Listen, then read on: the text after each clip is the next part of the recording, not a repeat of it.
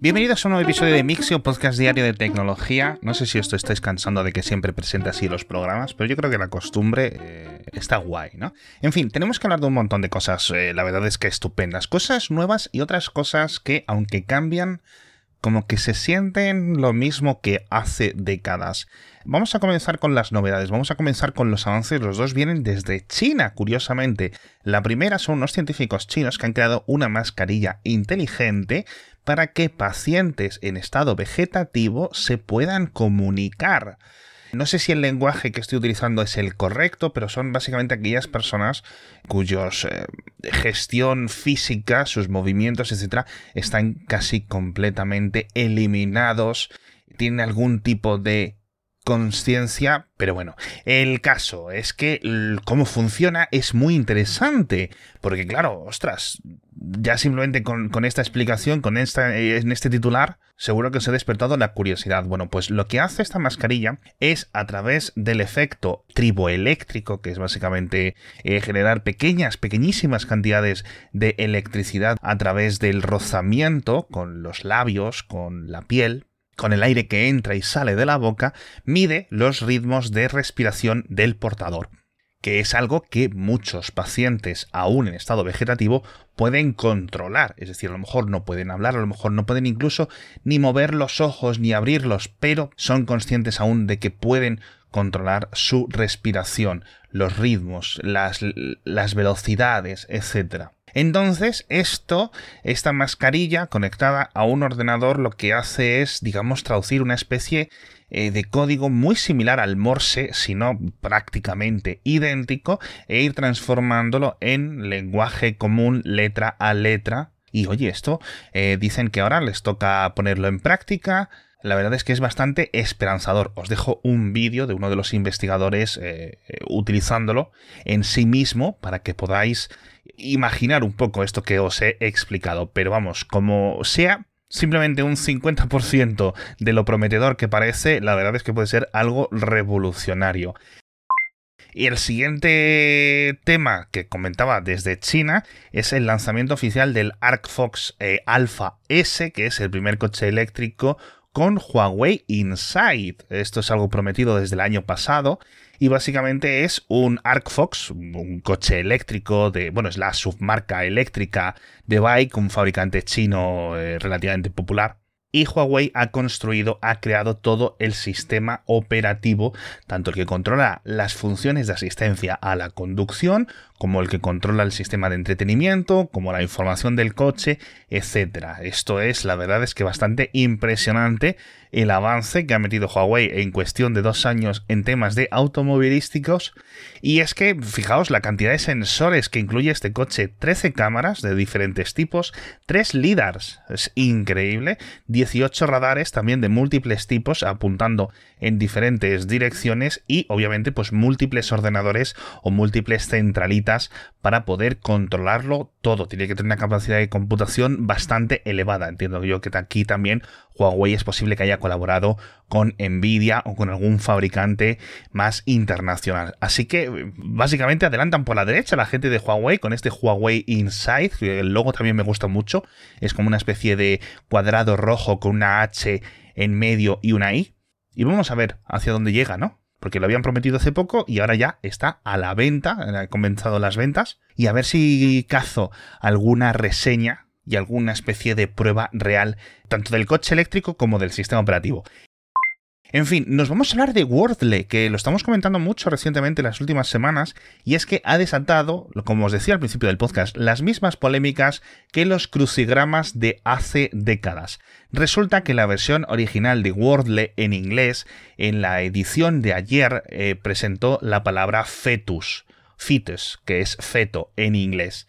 Obviamente es una palabra... Pues eh, no es una palabrota, no es una palabra malsonante, lo podemos considerar un término médico y es una de las múltiples palabras de cinco letras que elige al azar el sistema.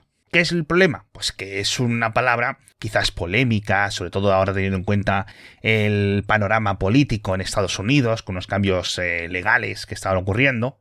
Y en mitad del día, cuando ya muchas personas habían completado el Wordle, el New York Times decidió pedir disculpas y cambiarla por otra palabra. Esto me diréis, oye, ¿y esto qué pinta de tecnología? Pues la verdad es que me ha recordado tanto a las quejas como todo, a los crucigramas de los domingos y cuando la gente se quejaba, porque yo recuerdo vívidamente las quejas al, en las cartas al director de los periódicos, cuando el crucigrama de algún periódico muy popular, ¿no?, en los noventa, etcétera, tenía alguna palabra o algún término o algún adjetivo, etcétera, o alguna descripción graciosa o no graciosa o política o etcétera, y a algunas personas pues no les gustaba y se mostraban como muy indignados con el periódico, ¿no? Pues lo mismo ocurre, somos las mismas personas pero quejándonos ahora por el Wordle en vez de por el crucigrama de los domingos. Esto mismo también ha ocurrido, aunque creo que en menor, digamos, nivel y quizás desde el método contrario, con el Wordle en español, cuyo creador en algunas ocasiones y en fechas eh, señaladas ha puesto algunas palabras de cinco letras que tienen un poco de significado especial. Yo creo que la primera vez que lo hizo fue después de que el jugador de tenis Rafael Nadal ganase un torneo y la palabra del día siguiente en Wordle la modificó para que fuese Nadal. Esto enfadó muchísimo a la gente en Twitter por algún motivo. Es increíble, de verdad. Le digo que hay algunas cosas que nunca cambian. Es increíble. Por cierto, otra cosa que nunca cambia eh, y que me ha pillado por sorpresa. Microsoft ha confirmado que va a vender la versión de Windows once en cajas físicas. Para todos aquellos que os guste tener las cosas en vuestras manos, en vuestro poder, digamos en el universo de las moléculas reales, y en vez de contener un D V D o múltiples D V Ds o un Blu-ray, etcétera, lo que vais a encontrar dentro de estas cajas de Windows once es un pendrive, una memoria U S B. No sé si es de dieciséis o de treinta y dos gigas, me parece que las especificaciones técnicas no lo marca, y yo imagino que además en la caja pues vendrá un papelito con la clave de instalación o algo. Me gustaría que viniera pues con el típico manual de instrucciones como en los noventa, no sé, esas cosas que había antes. Pero imagino que nada, simplemente vendrá un plástico, el pendrive y ya. Un poco triste. Porque, oye, yo creo que hay, igual que en los videojuegos, igual que en las películas, igual que en las series, tenéis estas ediciones como súper chulas con muñecos o con una caja especial, etcétera. Oye, pues yo creo que el software y los...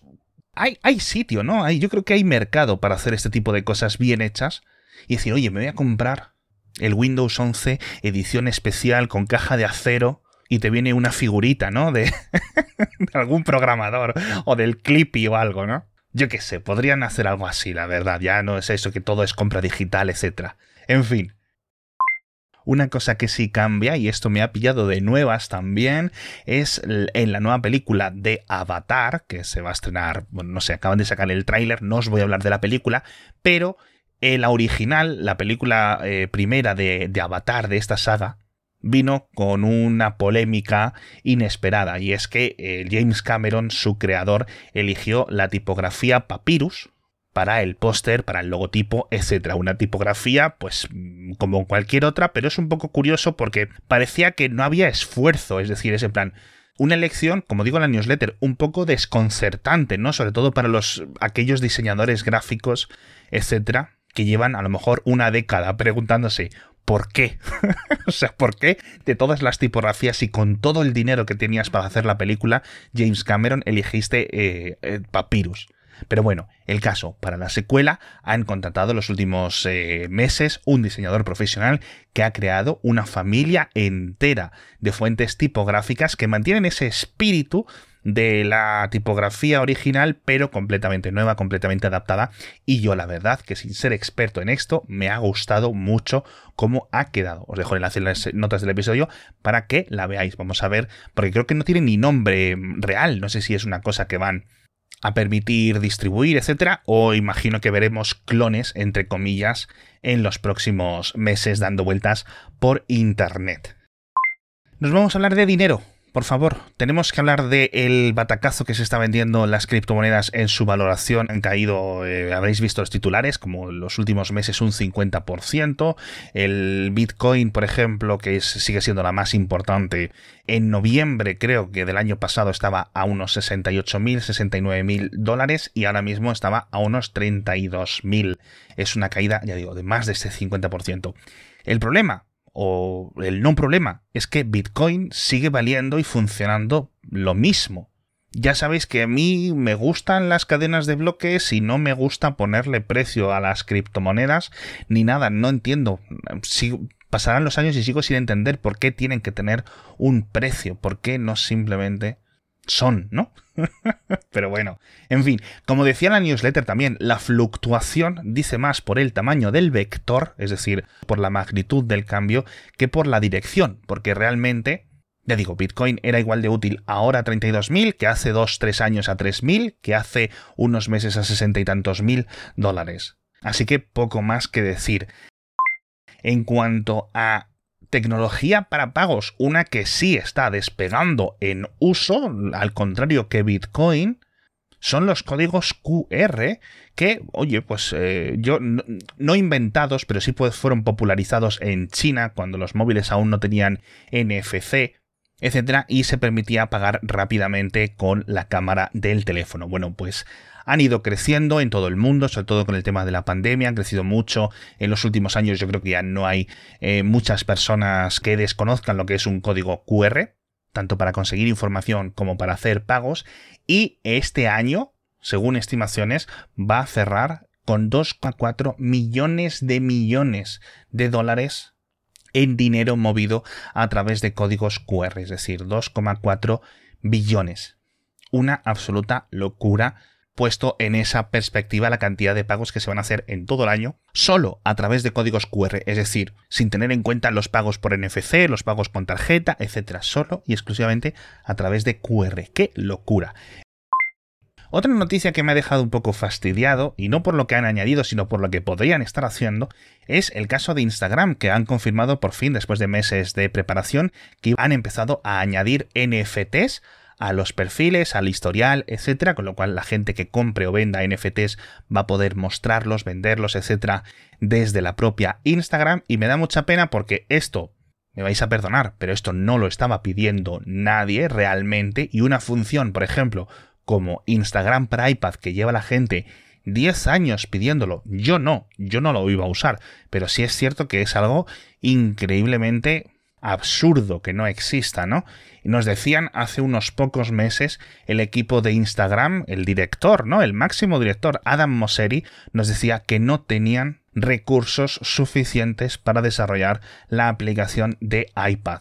De verdad, nos están tomando el pelo sin ningún tipo de... miramientos. Hablamos de discos, hablamos de música rápidamente para acabar con el podcast. La primera noticia es que Bad Bunny, el artista puertorriqueño, ha conseguido el récord de reproducciones en un solo día en Spotify, en concreto ciento ochenta y tres millones de reproducciones el seis de mayo, superando creo que unas ciento setenta y siete millones, que era el anterior récord que tenía el canadiense Drake. Y yo entiendo que a medida que Spotify va ganando usuarios, como sigue ganando trimestre, trimestre, trimestre, trimestre, pues es más fácil romper estos récords, ¿no? No es lo mismo hacer ciento ochenta y tres millones ahora que hace unos años. Pero bueno, oye, ahí está el récord. Igual que se rompían antes eh, los récords estos de YouTube, ¿no? De quién conseguía los miles de millones de reproducciones en, en, en veinticuatro horas, etcétera. Que antes tardaban meses y ahora a lo mejor tardan horas.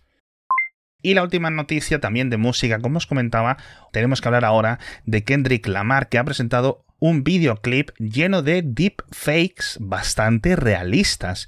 El videoclip no es nada especial, es un vídeo en el que básicamente solo se le ve a él de, de pecho para arriba. Pero a lo largo de la canción le van poniendo diferentes caras de otras personas famosas. Yo he visto ahí la cara de Will Smith, la cara de Kanye West, la cara de O J Simpson, el jugador de fútbol americano, etcétera.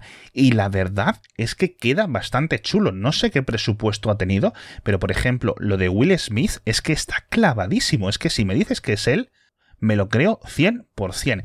Por cierto, una nota sobre este videoclip. Lo han creado un estudio que se llama Deep Voodoo, que está creado, fundado por Trey Parker y Matt Stone, que son los creadores de South Park, que resulta que hace un par de años se han metido en este tema de los deepfakes con un montón de artistas digitales, tanto en videoclips, como en series, como en películas, etcétera, y la verdad es que les está quedando muy bien. Me ha parecido muy curioso que estén estos dos aquí de la mano. Así que echadle un vistazo a este videoclip, echadle un vistazo a todos los enlaces que os cuento, ya sabéis, en las notas del episodio.